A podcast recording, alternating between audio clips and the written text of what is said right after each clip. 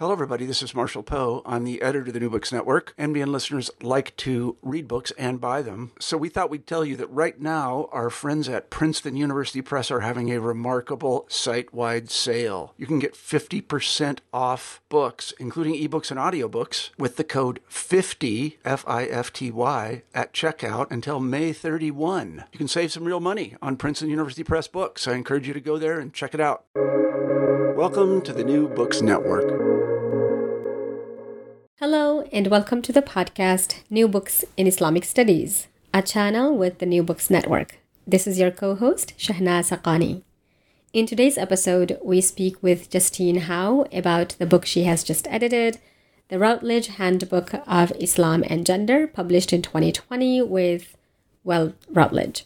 Justine Howe is Associate Professor of Religious Studies at Case Western Reserve University. She earned her P H D from Northwestern and an M A in Anthropology and Sociology of Religion from the University of Chicago Divinity School. Her specialties include contemporary Islam with an ethnographic focus on Muslim communities in the United States. Her first book was titled Suburban Islam, which was published with Oxford in twenty eighteen, and she's currently working on another book which examines the role of Muslim Students Associations, or the M S A, in shaping American Islam. The Routledge Handbook of Islam and Gender, which includes an excellent introduction to Islam and gender, as well as to the volume and uh, thirty-one content chapters, encompasses a wide range of scholarship on many themes in the study of gender and Islam. These themes include women's lived experiences, female authority, sexuality, sex, fertility, and queerness. It's organized in seven parts, which are foundational texts in historical and contemporary contexts, sex, sexuality, and gender difference, political and religious displacements, negotiating law, ethics, and normativity, vulnerability, care, and violence in Muslim families, and representation, commodification, and popular culture. Each section utilizes various approaches, theories, and methods in understanding Islam and examines key questions and debates in the specific area the chapter falls in. The book makes for an excellent introduction to Islam and gender, its audience not limited to specialists and experts of Islam, but also undergraduates and graduate students of Islam, gender, religion, anthropology, history, sociology, to name just a few fields. It is an essential pedagogical tool for the classroom, as well as an essential reference for any researcher working on Islam. Here's my interview with Justine Howe. Hi, Justine. Thank you so much for being here with me to talk about your wonderful new handbook um, on Islam and gender, uh, which I think, as you know already, is becoming a big deal and um, just is an excellent, excellent book with some of the most important, um, most influential scholars of Islam writing for it. So thank you for, for that uh, wonderful contribution to um, the Academy and for being here with me to talk about it. Thank you so much for your kind words about the handbook and also for having me today. Sure. So it's our tradition on the New Books podcast to ask our guests to tell us about their intellectual journey and how they got here. Could you tell us about that? Absolutely. So I think for the purposes of this, I'll talk a little bit about how I got interested in the study of Islam and gender, because I think it actually came to me rather late, perhaps, compared to others in the academy. But in terms of this particular handbook and this publication, it really arose out of my experience teaching. And I have been in the current position that I hold since twenty thirteen. And um, in that capacity, I teach a broad range of classes on Islamic studies. And one of the courses that I have developed over the last few years has been in, in Islam and gender. And so many of my research interests in the area have really come out of that teaching experience. And part of the impetus between, behind this handbook was to develop a resource that could be used in the classroom and that could really um, appeal to undergraduates and also, hopefully, of course, um, spark interest among those who are more advanced researchers, too. But but really to sort of think about ways that we can make the study of Islam and gender more accessible and really an integral part of teaching about Islam and Muslim communities in our classrooms.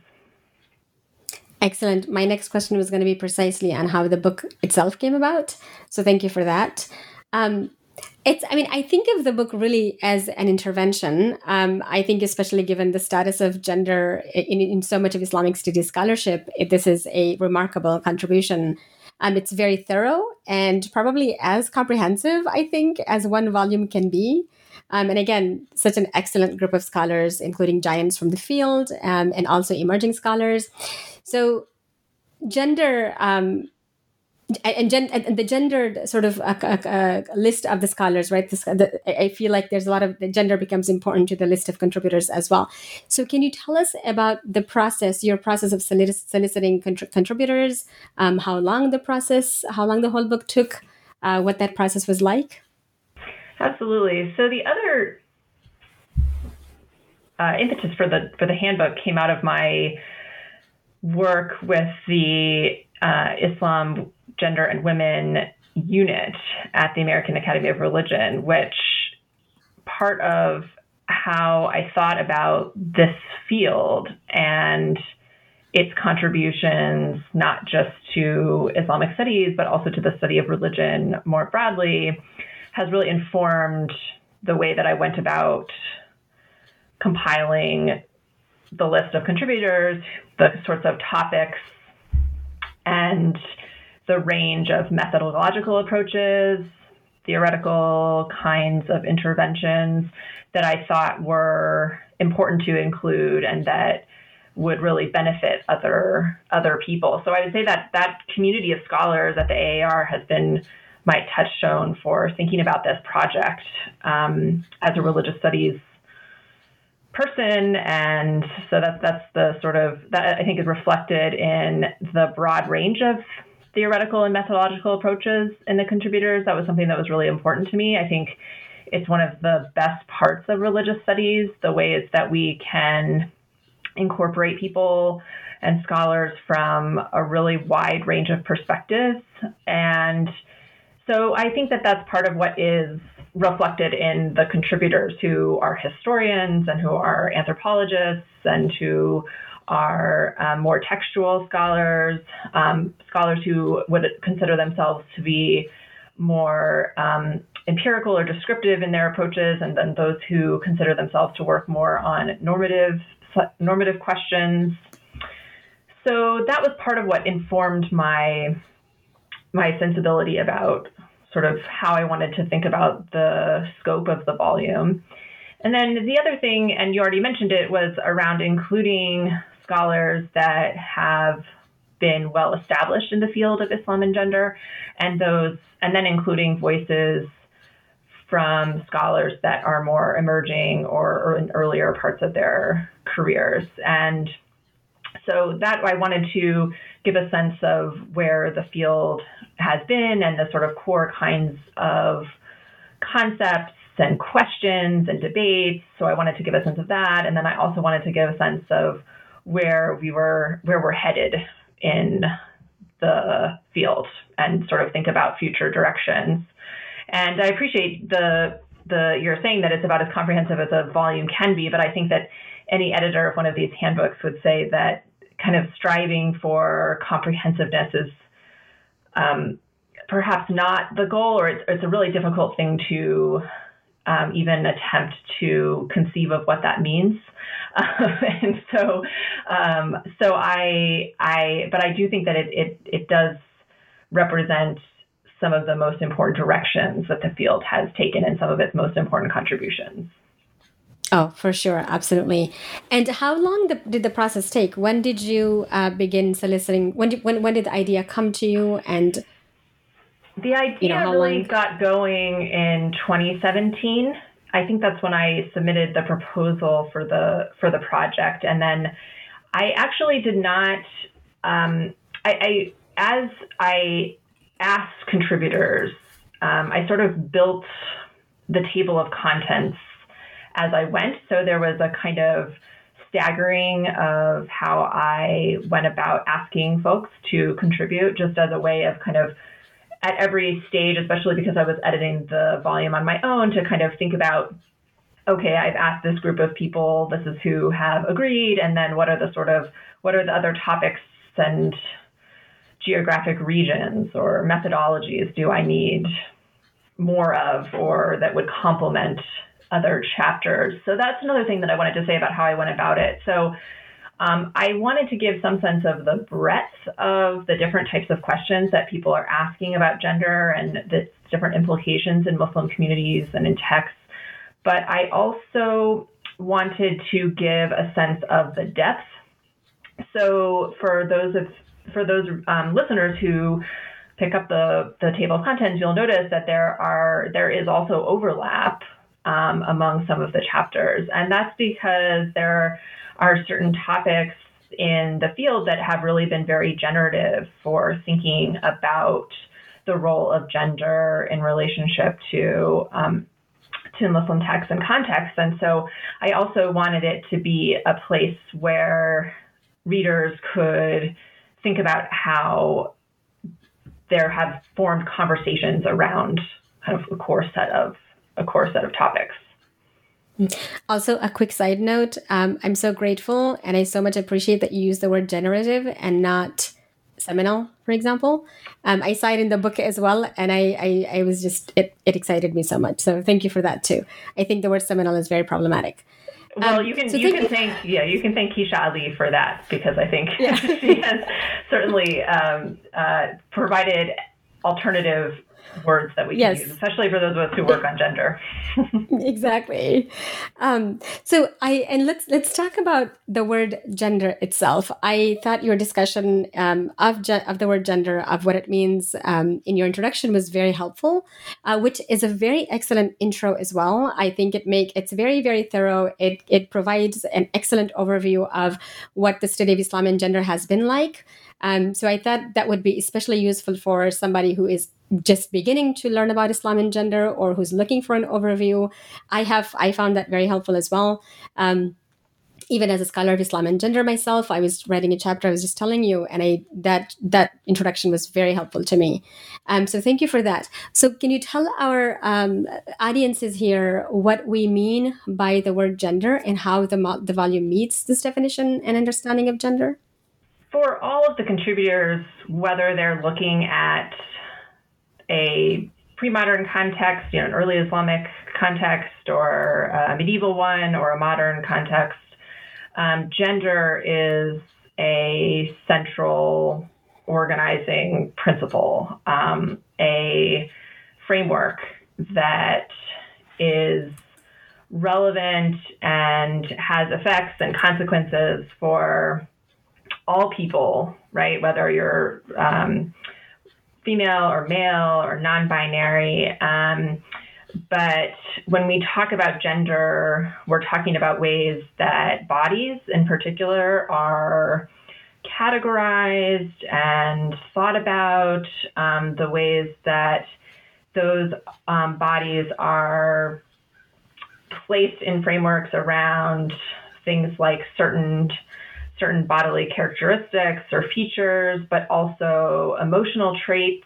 um, different kinds of action or practice, um, different kinds of roles and responsibilities, and crucially also about the distribution of social power. Um, in this handbook, also, gender is central to many chapters in terms of describing how Muslims think and practice and understand their relationship to the divine. Um, and so that is, those those different elements um, can, I would say, interrelate to one another differently depending on the social context. So I would say one thing about the approach to gender that I lay out in the introduction, it is heavily indebted to the fact that I am an ethnographer and someone who works on modern communities. And um, and so I am very much interested, for example, in the ways that people do gender, right? That the other component here is that gender is not some sort of static or um, biological aspect of one's identity or self, but rather something that is done and performed and negotiated. And um, and that's true whether we want to talk about pre-modern or modern societies. The key difference being is, is that there are there are really different conceptions of what the self is, of course, and different conception and and um, of course our modern notions of identity, for example, are not present in um, pre-modern texts, for example. But nevertheless, we do see gender as being um, as being operating and being something that is undergo constantly undergoing um, discussion, and um, and so that's something that I think, despite the broad range of theoretical and methodological approaches of the chapters, all of those emphasize the side of process aspect of gender. Mm-hmm. Let's talk about why this matters at all. I have a twofold question. So first, um, what can you tell us about the status of gender in the study of Islam? And second, what does a focus, and you can answer these questions in, in, in just one answer, that's fine too, but what does a focus or an interest in gender offer Islam scholars or scholars of Islam who don't do gender or don't see it as relevant to their work or specialty? I think on the one hand, the study of gender has become more prominent in this in Islamic studies, at least from my from my perspective. I think that, for example, the creation of the um, the unit at the American Academy of Religion, I think, is a really important site where this is happening in more established channels and within academic circles. Um, I think that there is has also been um, rising kinds of awareness around gender diversity um, within the academy itself, and the need to be more inclusive of different voices that are often marginalized. Um, I think that within academia, that's certainly a place where we see that happening. But on the other hand, I think that there still does remain a perception that the study of gender is only pertains to women and is therefore a kind of niche area of study. Um, and I think that that is problematic because, as I said earlier, when we look at gender as a perspective, right, as a lens, we can understand the ways that it opens up a wide range of questions related to the study of Islam um, in terms of things like religious authority or textual interpretation. Um, it can open up, it opens up a vital perspective on colonialism. Um, and the study of colonialism, I think, has been one of those places where we see the not just understanding how these major social processes came to affect women, but that in fact they were gendered um, and had gendered implications um, for men as well. So I think those are. I think that that is. Um, I, I think that we still have a lot of work to do in sort of unpacking that. Often that assumption that when we're talking about gender, we're just talking about we're just talking about women. Um, so that's where I would say we still have some um, some work to do. And I think that in terms of the importance of studying gender, um, I, I think that it is relevant, not just the, and, and it's not just relevant because if you exclude women or non-binary voices, you're excluding, you know, fifty percent of a popul- given given population, but also in not considering gender, Um, where you're, it, there's a potential for not seeing the breadth of what's happening in any particular historical moment, right? That that it just opens up. For me, gender is a way of opening up conversation um, and seeing crucial dimensions of things like um, religious power and authority, um, different manifestations of Um, worship and and um, ritual practice. So I, th- I think there's basically no area that we that it wouldn't have a kind of potential um, importance Right. And as you mentioned, um, this is a very methodologic, methodologically diverse volume, which I think personally is a statement, um, given the constant debate about that we hear in Islamic studies about valid and invalid approaches to studying Islam. Um, so can you, you, you addressed this briefly earlier. Can you tell us uh, more specifically about these various approaches that your authors take? So if they're using texts, for example, what kinds of texts are they using? If they're addressing, if they're dealing with specific geographical locations, what are some um, specific locations that, that are taken up in this volume? Absolutely. So in terms of in terms of texts, um, there are some, you know, what we would consider to be fairly, uh, of course, the sort of foundational texts that are important for the study of Islam. So chapters related to the Quran. Um, there are numerous texts that take up issues concerning hadith. Um, and then I think there are some really interesting chapters that look at texts that are um, sometimes not necessarily um, studied. So I think Carolyn Baugh's chapter on different legal genres is really important. Um, I, in addition to texts, and of, and of course within the study of, of Islam and within the study of Islam and gender, there the study of law has been really important. Um, so Fatima Sidat's chapter looking at different approaches to um, to Islamic law, and um, Rosemary Admiral's work, which looks at fatwas um, and other legal literature in the in um, in the Maghreb. Like these are these are different places where we see the kind of diversity of texts as well that are relevant. Um, and then in terms of different social contexts, you know, I think that one challenge is always around the geographic scope of a volume like this. Um, I think it's difficult to truly, in something that is thematic, to really talk about the kind of geographic scope, but I did try to include a wide variety of contexts, right? Um, from chapters that are looking at um, Iran to chapters in Muslim um, contexts in the United States and in France, um, in Africa. Um, and so, and then also looking at, at various kind of transnational frameworks, such as human rights, Um, human rights frameworks.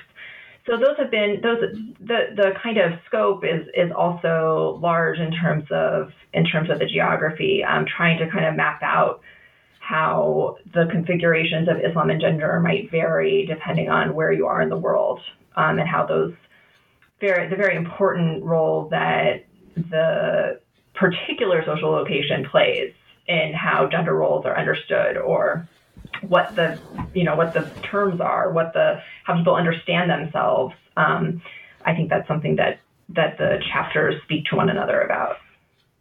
Mm-hmm.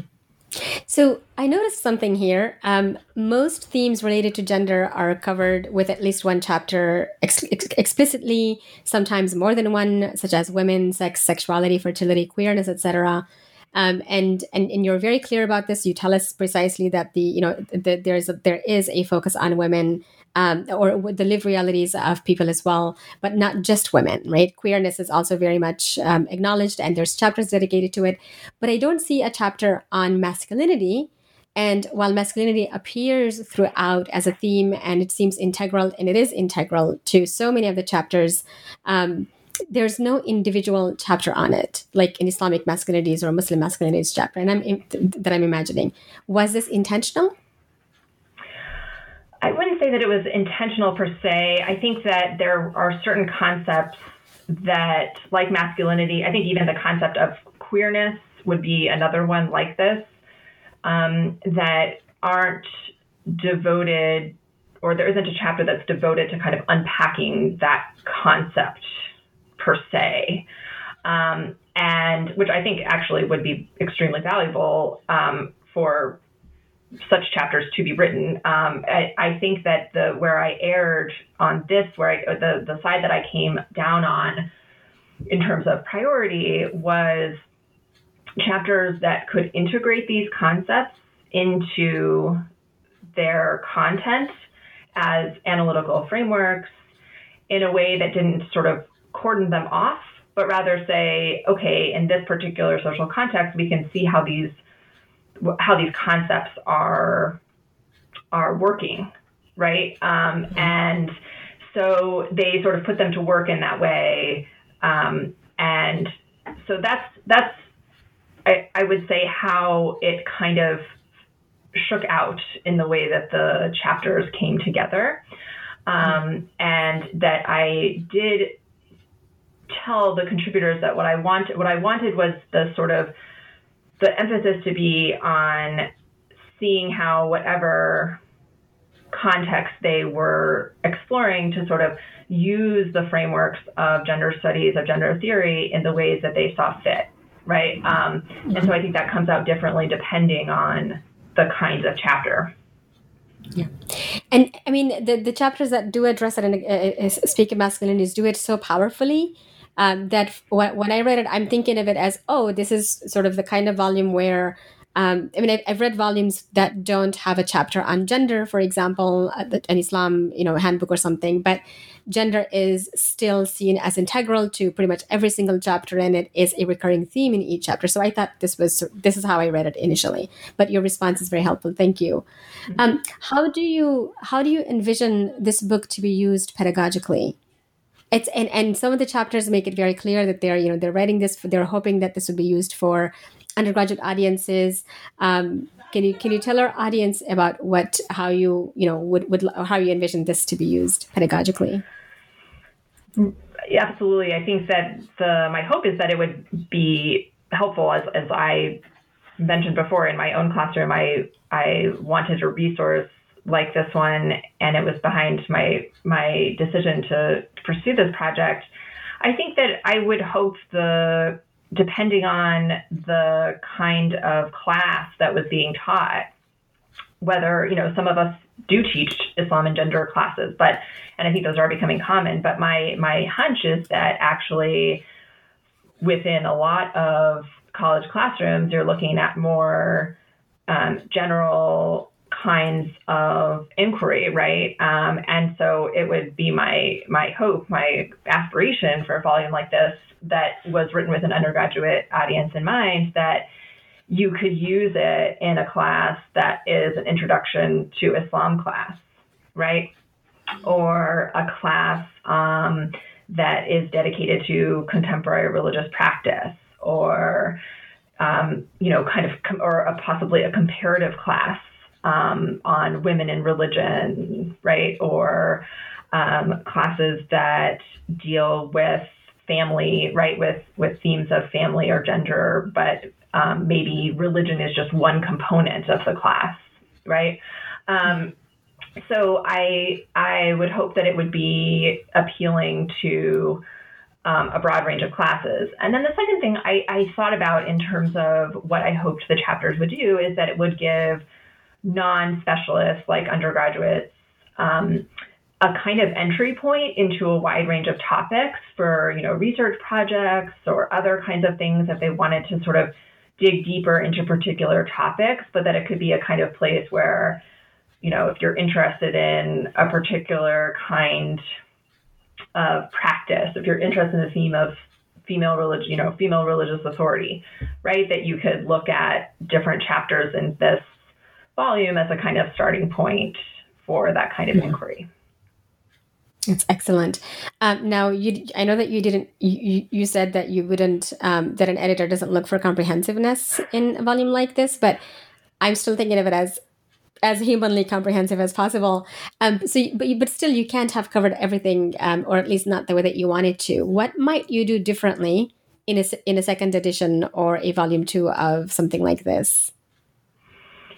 Well, I think that while um, queerness, queer theory is a prominent theme and is certainly a framework that a lot of the authors use, um, there isn't as much about or that take up non-binary or queer voices directly.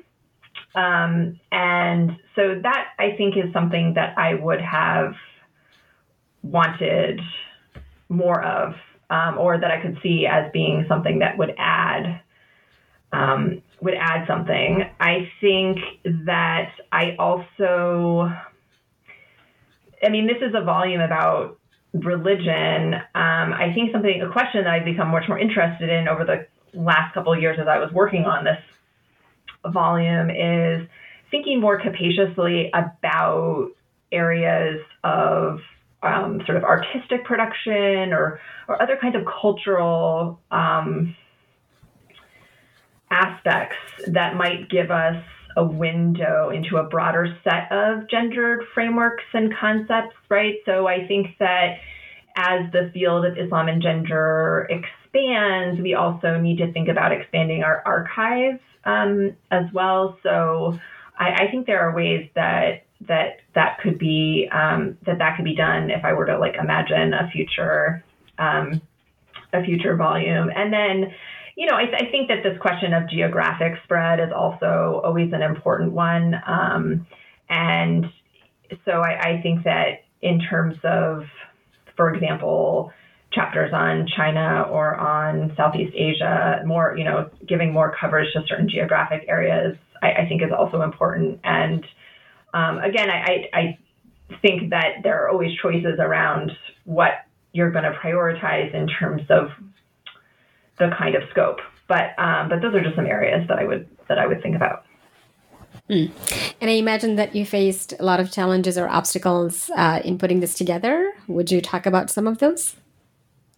Well, I had a really wonderful set of contributors who made my job as editor, I would say, fairly easy on the whole. Um, they were super enthusiastic and really encouraging for me um, and of the project, and kind of they were the ones that kept me going at key moments in terms of thinking about the impact that this handbook could have, and the fact that mm-hmm. they want, you know, they wanted to see it through, and and so that, that really depends on the contributors to make something like this happen. Um, you know, the main impediment was that this was getting finished when the COVID nineteen pandemic really took hold, um, mm-hmm. and.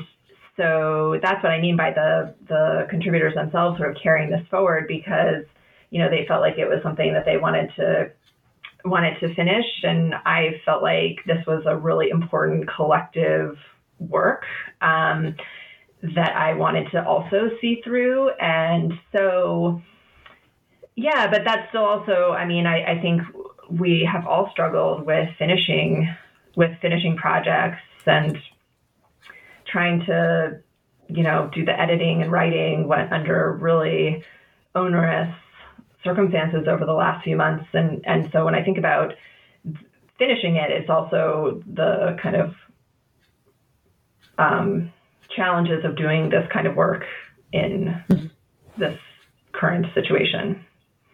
Oh, well, it's great to hear that you had excellent um, contributors who were very helpful. Do you have any advice then for others who are interested in putting together such an edited volume?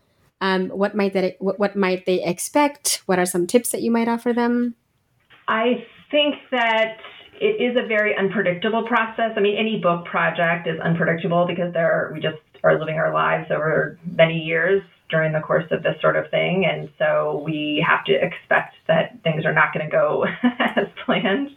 Um, I think that there are a lot of, um, there, there's some unpredictability around um, who is going to say yes and who is not going to say yes. And so sometimes those can be, um, it, it can be a sort of trial and error process, trying to get the whole kind of thing as to be uh, coherent, like what the picture of coherence is going to look like. That, I think, um, is both a challenge, but also, for me at least, became the place where I felt like it was the most intellectually rewarding, was to sort of think about how these different pieces fit together, and to see that like my work was not here, was not necessarily just to be sending emails reminding about deadlines, but rather to be thinking about how these chapters work together and what they might say together as well. So that was, that's a kind of exciting part about it.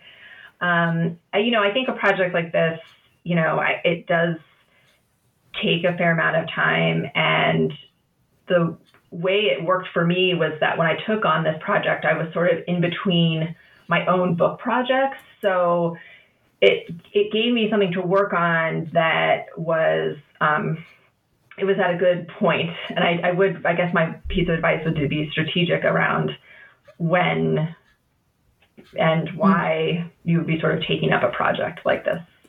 Um, and because it, it it is, you know, it is a significant sort of undertaking.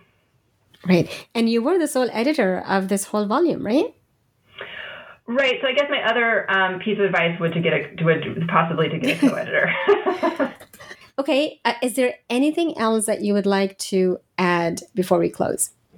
I I guess I would just say that I want the handbook more than anything else to inspire people to get involved in this field. Um, I think that the promise is around not just the really exciting intellectual questions and problems that each of the chapters take up, but for me, working on this project made me really appreciative of the kind of community, the sort of circle of scholars.